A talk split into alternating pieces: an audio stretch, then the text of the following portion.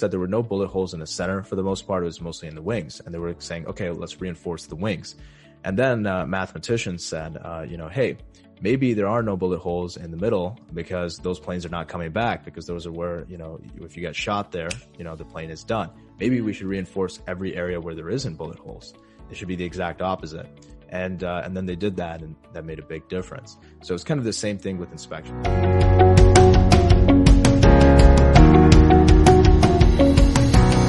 Everyone and welcome back to another session of Sellers Speak and it's been a while. So uh, today we're going to talk about quality control and quality inspections which I think is a very important topic to talk about currently because since product launch is coming up in like a next couple of months and I'm sure people are sourcing right now. So this is a perfect topic for you to understand uh, how you can get the best quality products for your launch and for your Amazon FBA business.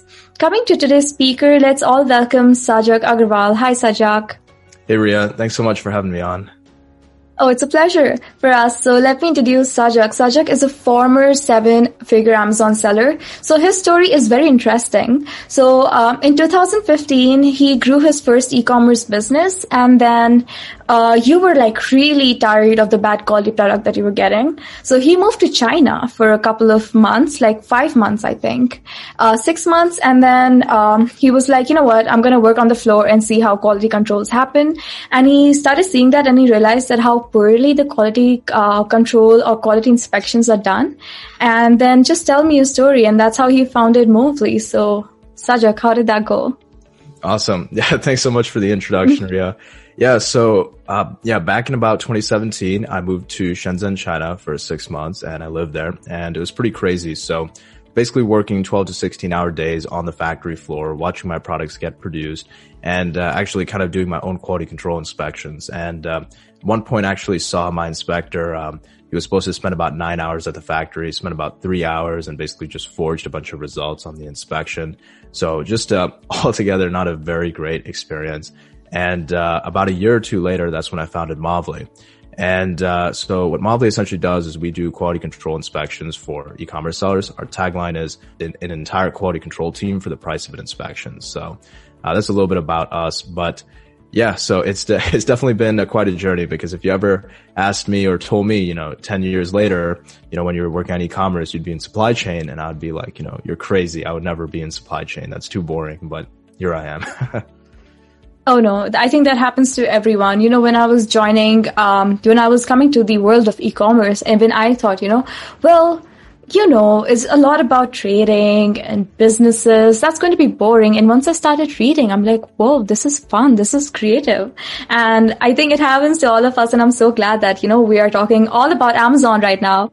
So, um, just so you all know what we're going to be talking about today, we are going to be talking about, uh, how does one talk to the factory to ensure sellers? How do you communicate to your supplier properly? Uh, sample sizes and customer reviews. And Sajag himself will be telling us how he deals with problems that Amazon sellers face themselves see, uh, because he's formerly a seven figure seller. So I think it comes the best from him. So to start the session, um, we just had, uh, you know, a session on Monday. Last Monday we went live and we were talking about how important it is to start sourcing from your home country right now.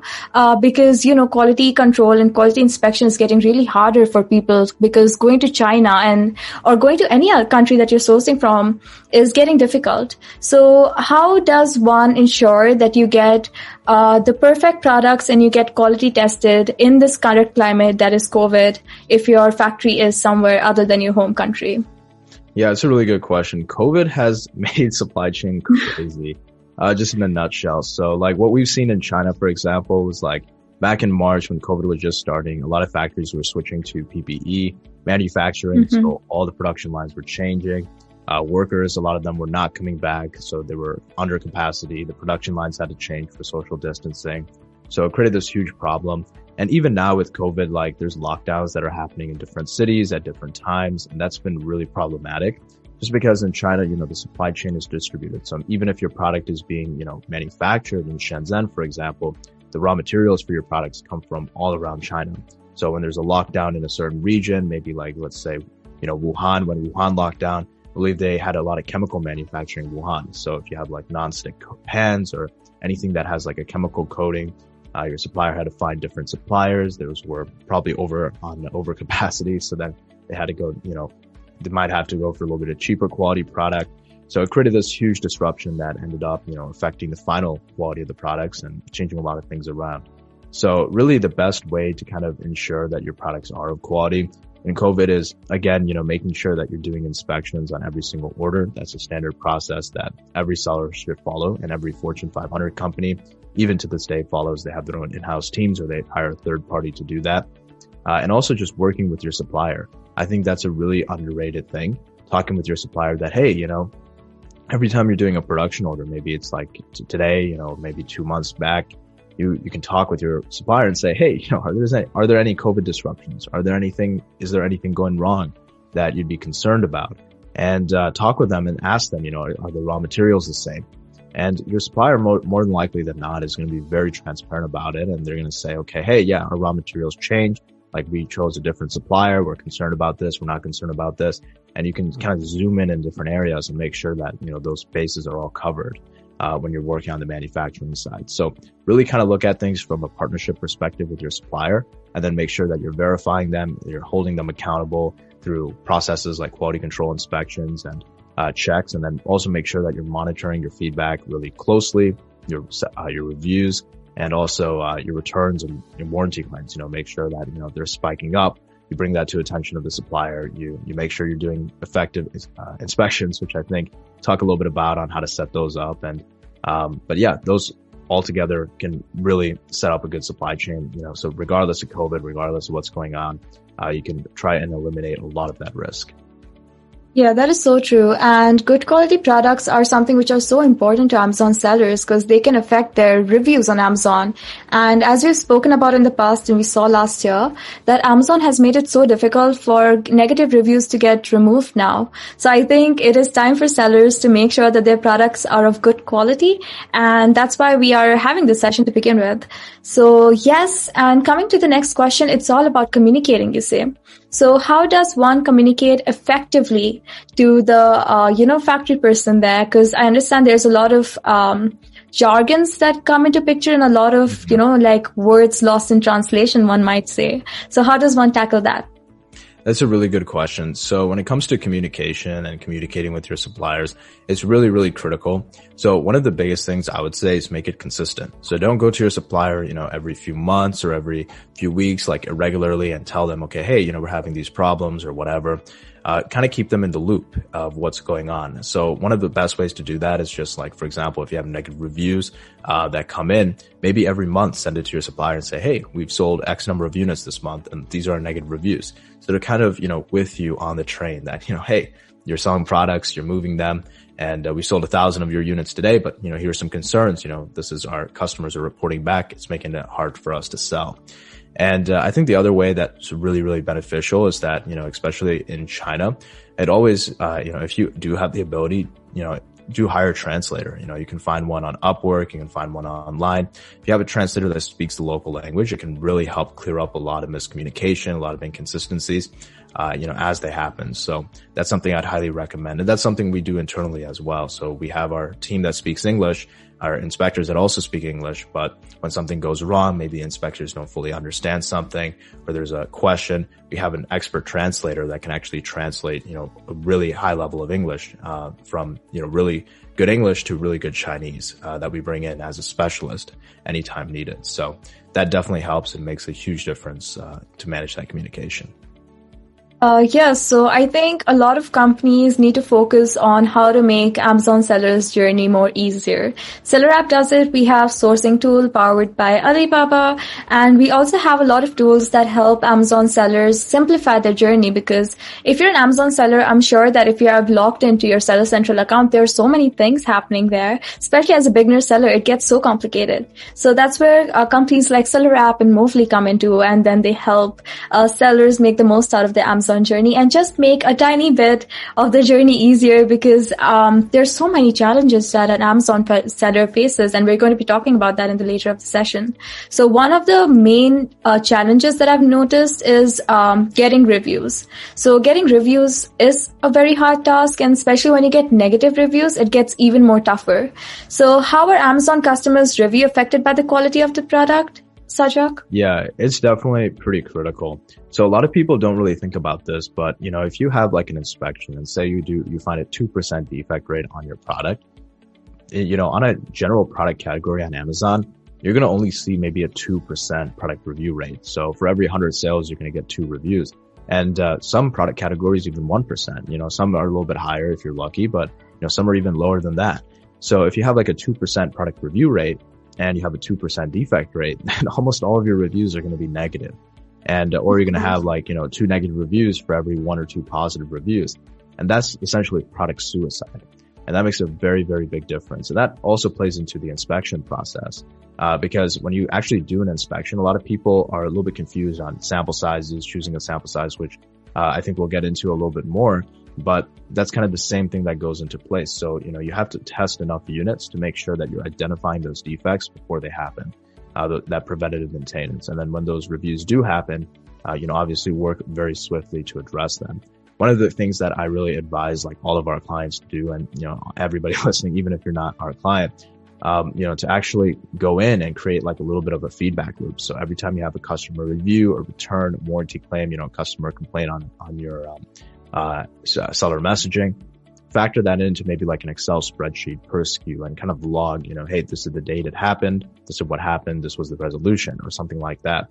Uh, so that way you can kind of keep track of the problems you have with each product, which products are having the most problems, which products are having the least problems, be able to recycle that back and actually use the inspection process to improve your product quality, not just make sure that it's good uh, from the get go.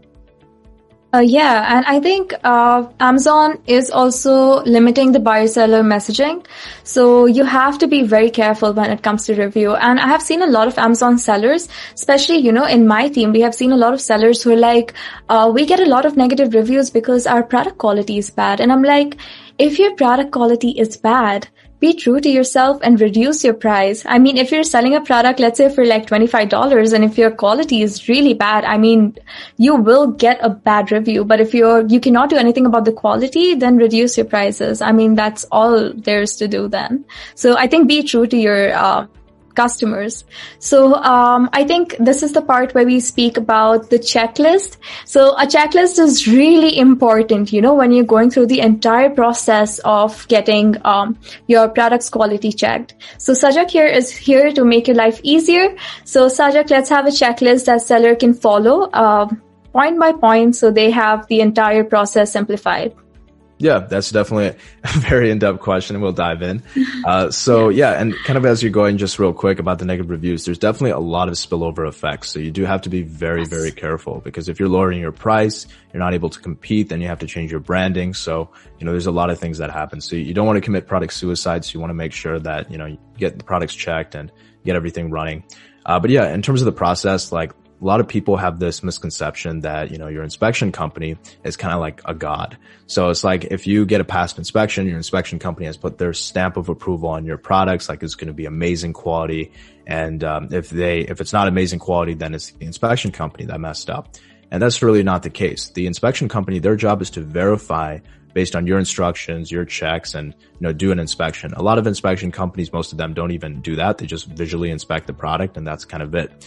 But your inspection company, their goal is to do an inspection. Their goal is not to reverse engineer your product and make sure that it's perfect uh, because they're not engineers. So when it comes down to the overall process, the checklist is super, super important because you, you know, you can have the best inspector on the ground, but if they don't understand your products or they don't know what to inspect, then, uh, you know, you're not going to get a, you're going to, you're going to get a past inspection on a bad batch of products. So in terms of the checklist, there's a couple of things you can do. So first of all, Google, Google is your best friend. You know, go on Google and kind of check through the process. Okay. Hey, you know, first of all, what are the most common issues with your product? Go through your negative reviews from your competitors. If you have your product in the market, go through your own negative reviews and kind of understand, okay, what are the biggest problems you're facing in your product category and your product type. Second thing to learn is what are the biggest things that customers like. Now, this is something that a lot of people miss over, but like you also want to look at the positives. There's a really good story. So, uh, the military, um, one time, uh, there was a story about this. Uh, they had, uh, fighter jets coming back to, um, you know, the, um, the boat, uh, the, the, aircraft carrier. They had fighter jets coming back and they wanted to reinforce the fighter jets because they were like, okay, hey, you know, these fighter jets are coming down. Uh, let's, uh, reinforce where there's the most bullet holes on these jets. And uh, they noticed that there were no bullet holes in the center for the most part. It was mostly in the wings. And they were saying, okay, let's reinforce the wings. And then uh, mathematicians said, uh, you know, hey, maybe there are no bullet holes in the middle because those planes are not coming back because those are where, you know, if you get shot there, you know, the plane is done. Maybe we mm-hmm. should reinforce every area where there isn't bullet holes. It should be the exact opposite and uh, and then they did that and that made a big difference. So it's kind of the same thing with inspections. You do want to reinforce the wings but you also want to reinforce that body. So you need to know where you know customers like your products where the parts that customers are actually having good experiences with or good experiences with other products and then verify that you know you're also checking that in your inspection process. You're checking the good checking the bad because the inspection process is preventative maintenance. So when something happens to the good you also want to catch that. So uh, look into that as well and kind of just understand, okay, hey, what are some instructions or things you can tell the inspector to do that maybe you would do on your own product and get, you know, a result. So for example, for a wooden shelf, maybe you put it up on a, you know, two little cinder blocks or something and then put a hundred pounds in the middle and you want to make sure it doesn't break because, you know, obviously it's a shelf. That's the, that's the job, you know?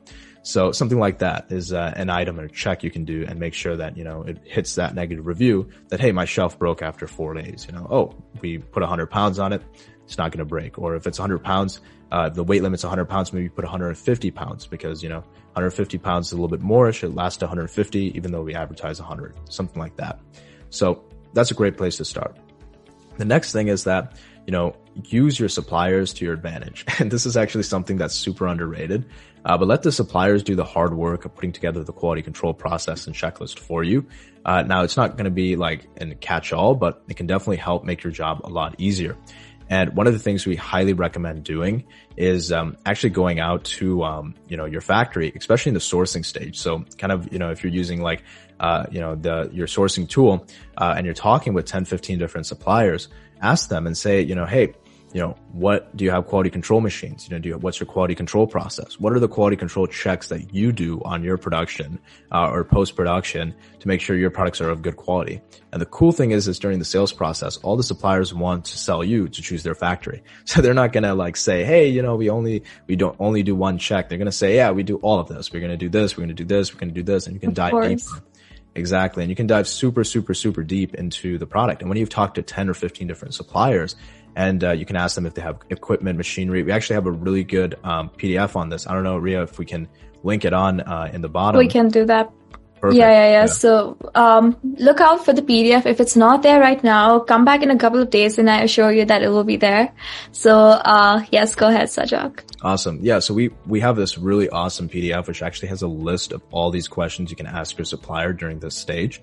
Uh, like, do you have equipment? Do you have machinery? So use those questions and ask them to your supplier during the sourcing stage and they will do the hard work and lifting for you. They'll put together like, okay, hey, these are the checks we do. And when you have 15 different suppliers, they have this, you're going to get this huge checklist and you just aggregate the best from everybody.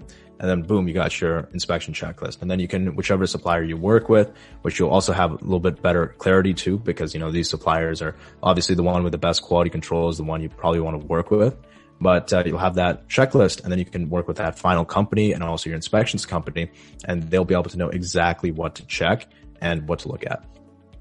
Yeah, that was perfect. And thank you so much, Sajag. And, you know, I just want to talk about what happened today. So, you know, uh, we got a client who wanted to know a lot about wood and paper, uh, for her product. And, you know, we told her that if she wants wood, there's so many different types of wood that your supplier can like, you know, offer. And, you know, there's mango wood, there's teak wood. So if you want teak, you need like, um, approvals from, uh, especially India. If you're looking to source from India, you need approvals for teak wood. And then if you are going for mango wood, you need to talk to your supplier if that will work, if you're building a shelf, if, if it can hold the amount of weight that just Sajag was just talking about.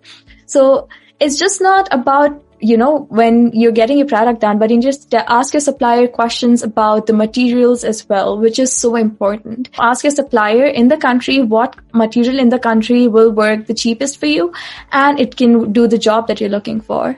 So just wanted to put that out there. And um, in the session before, we were talking about sample sizes. So I think like sample size is a very important part of um, your product quality check as well. So how does one set up a sample size? And um, let's just talk more about sample sizes now. Yeah, that's a really good question. And I always like to put it in this perspective. So if you go, a lot of people like to kind of, you know, when the inspection process, they might want to test a few less units uh, you know, because they say, hey, you know, I want to save a little bit of money on that inspection. Instead of testing 100 units, let me just do 30. We still randomly sample. It should be all good. But I always like to put it in this perspective. If you have one defective unit, so if your goal is to have a defect rate under 1%, for example, and, uh, you know, you have one defective unit per 100 products, you know, 1% defect rate. Um, how are you going to catch that if you only look at 30 units? Because you you have to look at at least 100 units for the probability the statistic the statistical model to work in your favor to say, yeah, you'll find at least one defective unit out of 100. And uh, if you're you know if you're expecting one out of 100, how easy would it be for the inspector to accidentally pick a good unit, uh, not a bad unit when you're on that one last 100? You know what I mean? It's very possible. So unless you're checking 200 units, realistically, you can't find that one defective unit. And the thing about like negative reviews, like we were talking about also, is that most inspection procedures and most companies, like inspection companies, will like use the AQL standard. And the AQL standard is definitely really good. We use the AQL standard as well, but there's levels to the AQL standard. And level two, which is the normal inspection level for a lot of sellers uh, in e-commerce, is the normal level for brick and mortar sellers. And when you're a seller in brick and mortar, you're selling to Walmart, you're selling to Target, if there's a return, there's a problem, they can just send it back to the store. Even if it's like a two, three, four percent defect rate, it doesn't really matter. They just return it to the store. The customer gets an exchange. They still keep your product. And at the end of the day, everyone's still happy. But when you're working on Amazon, if you take a look at some of the best brick and mortar brands, they're doing really badly on Amazon because they don't have good product reviews. And that's because, you know, they are having a higher defect rate than what's allowed in e-commerce. E-commerce sellers, especially Amazon sellers, they're really fussy and they really demand yep. that like extra layer of quality. And same exact thing like with um, you know the process as well. So like when something goes wrong, they'll just return it, or they they will ask you for replacement. They're, they have their really high standards, and you know with returns, e-commerce returns are actually four times higher than brick and mortar returns. And a lot of people don't know that, but like, you know, I think the return rate is like almost 30, 32% or something in e-commerce. And that's generally common. Mm-hmm. My hunch is on Amazon, depending on the product category, it could be even higher than that and yep. brick and mortar is like around 8.3%. So it's like significantly lower. So think about it from like that perspective as well. Like quality requirements are higher and returns are higher. So it's like this kind of this double whammy. So it's kind of the same thing with sample sizes. So you want to make sure that your sample size is effectively testing your product because when you do have that one bad order, it could be your first order, it could be your second order, it could be your 10th order, or it could be every order, or it could be like a consistent decline. Quality fade is a really real thing. Like we've had customers contact us two years after working with their supplier. And on the second year, all of a sudden they get that one bad order and then that bad order wipes them out. Because, you know, when you're spending, you know, even 3K on an order, that $3,000 of defective products, you know, can lead to a lot of negative reviews. It can lead to a lot of problems and uh, returns and warranty claims alone uh, you'll pay almost double the actual cost of the products after factoring in all the expenses. So like a $3,000 batch of products, which is like for the smallest and smallest of sellers, like most sellers are going to be doing much more than $3,000 of product. If you have $3,000 of defective products, that pays for all your inspections for seven years. Imagine if you're doing $20,000 products orders or $30,000 product orders or like when we were doing product orders, $150,000 product orders. That one order happens all your inspections get paid for for decades and decades and centuries. So you want to make sure you're actually catching the problems because otherwise there's really no point to doing an inspection other, other than just sending an inspector to the factory. It's almost like the TSA, you know, it kind of works, but it really doesn't because at the end of the day, you know, they, they tested it. And they put like 170 weapons to the TSA and almost all of them made it through. So it's kind of the same thing. So if you're going to bomb the US, um, it'll be pretty easy. But yeah. Yeah, no, it makes sense. And I'm shocked to hear about the, you know, return rate on e-commerce. And it kind of makes sense because when you're in brick and mortar, you can feel the product and you can purchase it then. And I think this is where A plus content and your product description comes into role. So, um, if you're not describing your product, um, you know, as it is in the description, I think your return rates are higher, especially when it comes to clothing. Because I think clothing is one of the, um, or just fashion is one of the most, uh, you know, return category. So yes, you have to be very, very, um, uh, strict about your size uh, chart and you have to make sure that the quality of the product is adequate. If you're getting your product pictures clicked, make sure that they're not um, misleading to some people. So I think these uh, factors also come into place to reduce your return rate. And if you are getting your products returned, they, and if you want to save money, we did a video with Yoni Mazur and he tells you how you can save up money and get profits from your return. So the video will be linked in the description or it'll be on the screen. So go check that out. Okay, Sajag. So I think we're moving towards the end of the session, and this is where I want to understand more about your journey as an Amazon seller that you were um, in the past, and you were a seven-figure seller. I want to understand which category you were selling in, and in in today's time, it is very hard for sellers to be innovative because as an Amazon seller, you find one product that works for you, but it not might it might not work for you after a few years. So innovation is something that comes into play. So you always have to keep innovating, especially in the e-commerce world. So how let tell me about something about a journey and then how does a seller become innovative and face all the challenges on Amazon for 2021? That's a really good question. A lot to unpack there. So when it comes down to my journey, first of all, uh, so first year in business, we did about 40K. Second year, we did a million and third year, we were on track to do 2 million that year. And that's when we started having a lot of quality control problems and a lot of issues. Uh, that was around third year. But um, when it came down to like my overall journey, the biggest reason we were able to grow is kind of exactly what you mentioned: staying innovative, having like custom products, and uh, having our own design and our own brand, and that really carried us through. Uh, all of that growth. And if we still had the brand today and we didn't have those quality control problems, the supply chain issues, which, you know, I'm working to fix with Movley for other brands, then, you know, we would be doing crazy volumes right now. And really what it comes down to, like, in terms of my experience for like creating innovation and finding those products, it's really, first of all, understanding your market super, super in depth. So like, for example, the category that we sold in was mainly cell phone accessories. So we sold electronic products, a little bit of electronic products, a little bit of cell phone accessories. We sold a little bit of fabric products like cell phone cases, stuff like that. And we also did a little bit of uh, our own custom engineering. So we're actually working on um, uh, different products in the electronic sector because we're trying to expand out of the cell phone accessories category. So we're working on a lot of other stuff too. But when it comes down to like one of the biggest things that we've seen is actually going through the design of the product. So you can have like the same exact product. And I was talking with somebody about this, uh, who's trying a little bit of an experiment there. what they're doing is they're taking five products and then just changing the design slightly and launching the same five products with five different brands. So maybe one brand is targeted to like, um, you know, let's say one brand is targeted to an older person, one brand is targeted to a younger person, one brand is targeted to somebody who cares about, let's say, durability. Another one is targeted to somebody who cares about something else. So it's like brands that are focused just towards this like one characteristic. Now I'm not saying that works, so don't don't use that. That's just an experiment right now that he was looking at. But that's really effective ways. It's just going into the design of the product.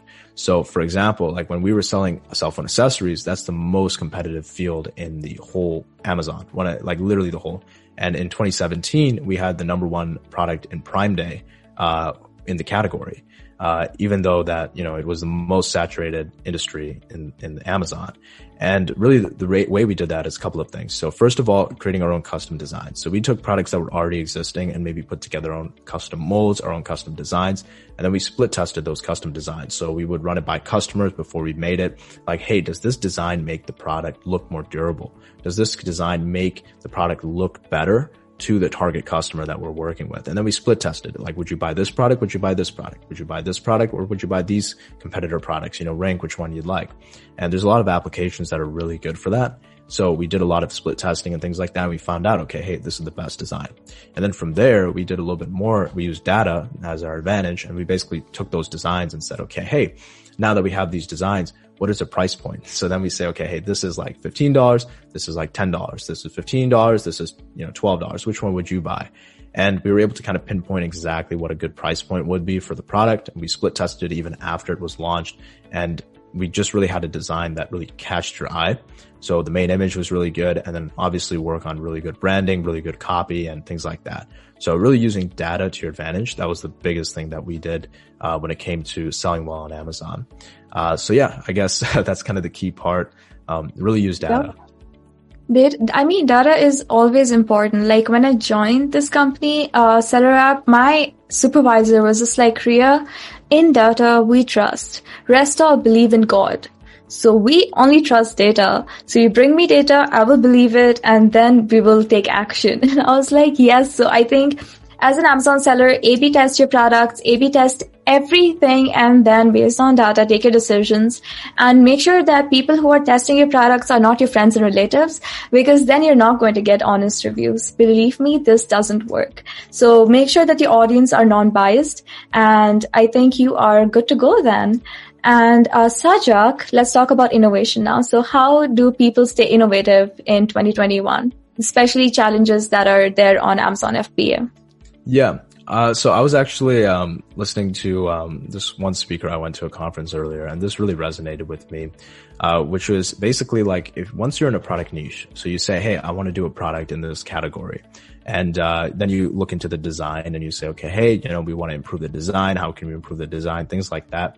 Uh, one of the best ways is just obviously, you know, look at the positive reviews, look at the negative reviews, understand, you know, what is the best in the products that you want to take away, what are the worst in the products you want to take away, and uh, the second thing to look at is, um, you know, join niche groups. So like if it's a very niche product, you can join Facebook groups, you can join forums on it, you can go on Reddit, you can start asking for feedback. Like, what do you wish we, we could improve? You know, what do you wish, you know, every product in this category would have if it was up to you? Things like that. And basically foster a community, a small community or join a community that already exists uh, around that product and say, okay, hey, this is what we'd really like from it and look for like what's the most important features. And then at that point, you can actually work with your suppliers. You can work with, you know, your, yourself, use your own creativity and say, okay, hey, you know, we have this target. We want to make the product better at this, this, this, this. How do we get to that target? And then it's a little bit more of a process. So you can remove a little bit of the creativity and um, you know work more so on you know actual process working with the suppliers saying okay hey how can we improve this how can we improve this or working with their engineering team things like that one of the other things is like work with a supplier that has an R&D department because uh, those are the suppliers that will be able to make changes to your product, improve your products. And the suppliers without an R&D department, they're not going to be able to help you. And they also probably don't have the engineers in place or the quality control machines or anything like that to do proper manufacturing quality control either. So you want to work with suppliers that have all of those already in place. Uh, but yeah, I would say that's kind of my uh, approach to innovation in a nutshell. And then when we were building our brand, it worked really, really well. And I think in 2021, that's going to be really critical because private label is, you know, we still call it yes. Amazon private label, but no one does private labeling anymore. It's all creating your own products, creating your own brands, uh, bundling things together, kind of doing your own designs. Um, you know, so use data and, um, you know, understand your product and your market really, really well, uh, to be able to create those really awesome products. And I think bundling is also really key. Like one of the things we were yep. doing with some of the products we launched, one of the reasons we were able to double our revenues on our third year is because we started bundling some products together uh, that you know were normally bundled, but you know were complementary. And if you launch complementary products, there's a saying that if you have product A, you might do 5,000 units a month. And product B also, if you only had product B, you would also be doing 5,000 units a month. But if they're complementary and you're doing product A and product B, now you can have 10,000 units a month on product A and 10,000 units on product B. And then imagine if you had a product C. Now you've increased it by another, uh, you know, th- you've three, you've, uh, added another 10,000, you know, units a month. Now all products are going to be doing 15K units. So creating a brand that's complementary is really, really powerful and it really dramatically improves sales. Yes, and I personally have prepared a list for sellers that they can do in 2021 and they should be focused on doing in 2021. First, if you don't have a video ad, what are you doing? Please get a video ad. It is blowing right now. And I think it's very important for you to have a video ad, especially when it comes to, um, you know, uh, when a person is using your product. And if you have a video of that, it is like if your product is in use, that is going to blow up. Second, social media is blowing when it comes to selling on Amazon. So Amazon might integrate, uh, you know, social media such as Instagram. Uh, so you can directly purchase your product from Instagram. And I think uh, getting an influencer, macro influencer, micro influencers is a buzzing trend. So do look into that. And third is bundling as Sajag already mentioned. So I think these important things should be done in 2021 and you should actually start looking into it. Also, if you want to be the best seller in 2021, SellerApp is organizing a three day event with um, leading experts in the field. So do check that out and follow us on Instagram and other social media channels for more information and stay tuned. Registration registration for now is free, but who knows? Maybe it will be paid. So get your tickets now. And Sajag, thank you so much for being here. I think this was such an informative session and I, I, personally have learned a lot about product quality control and I'm kind of chill now. I'm kind of calm knowing that everything will be okay, taken care by Movley. Uh, yes. And thank you so much for the checklist. Do look out in the description below for uh, the PDF and I will see you all soon.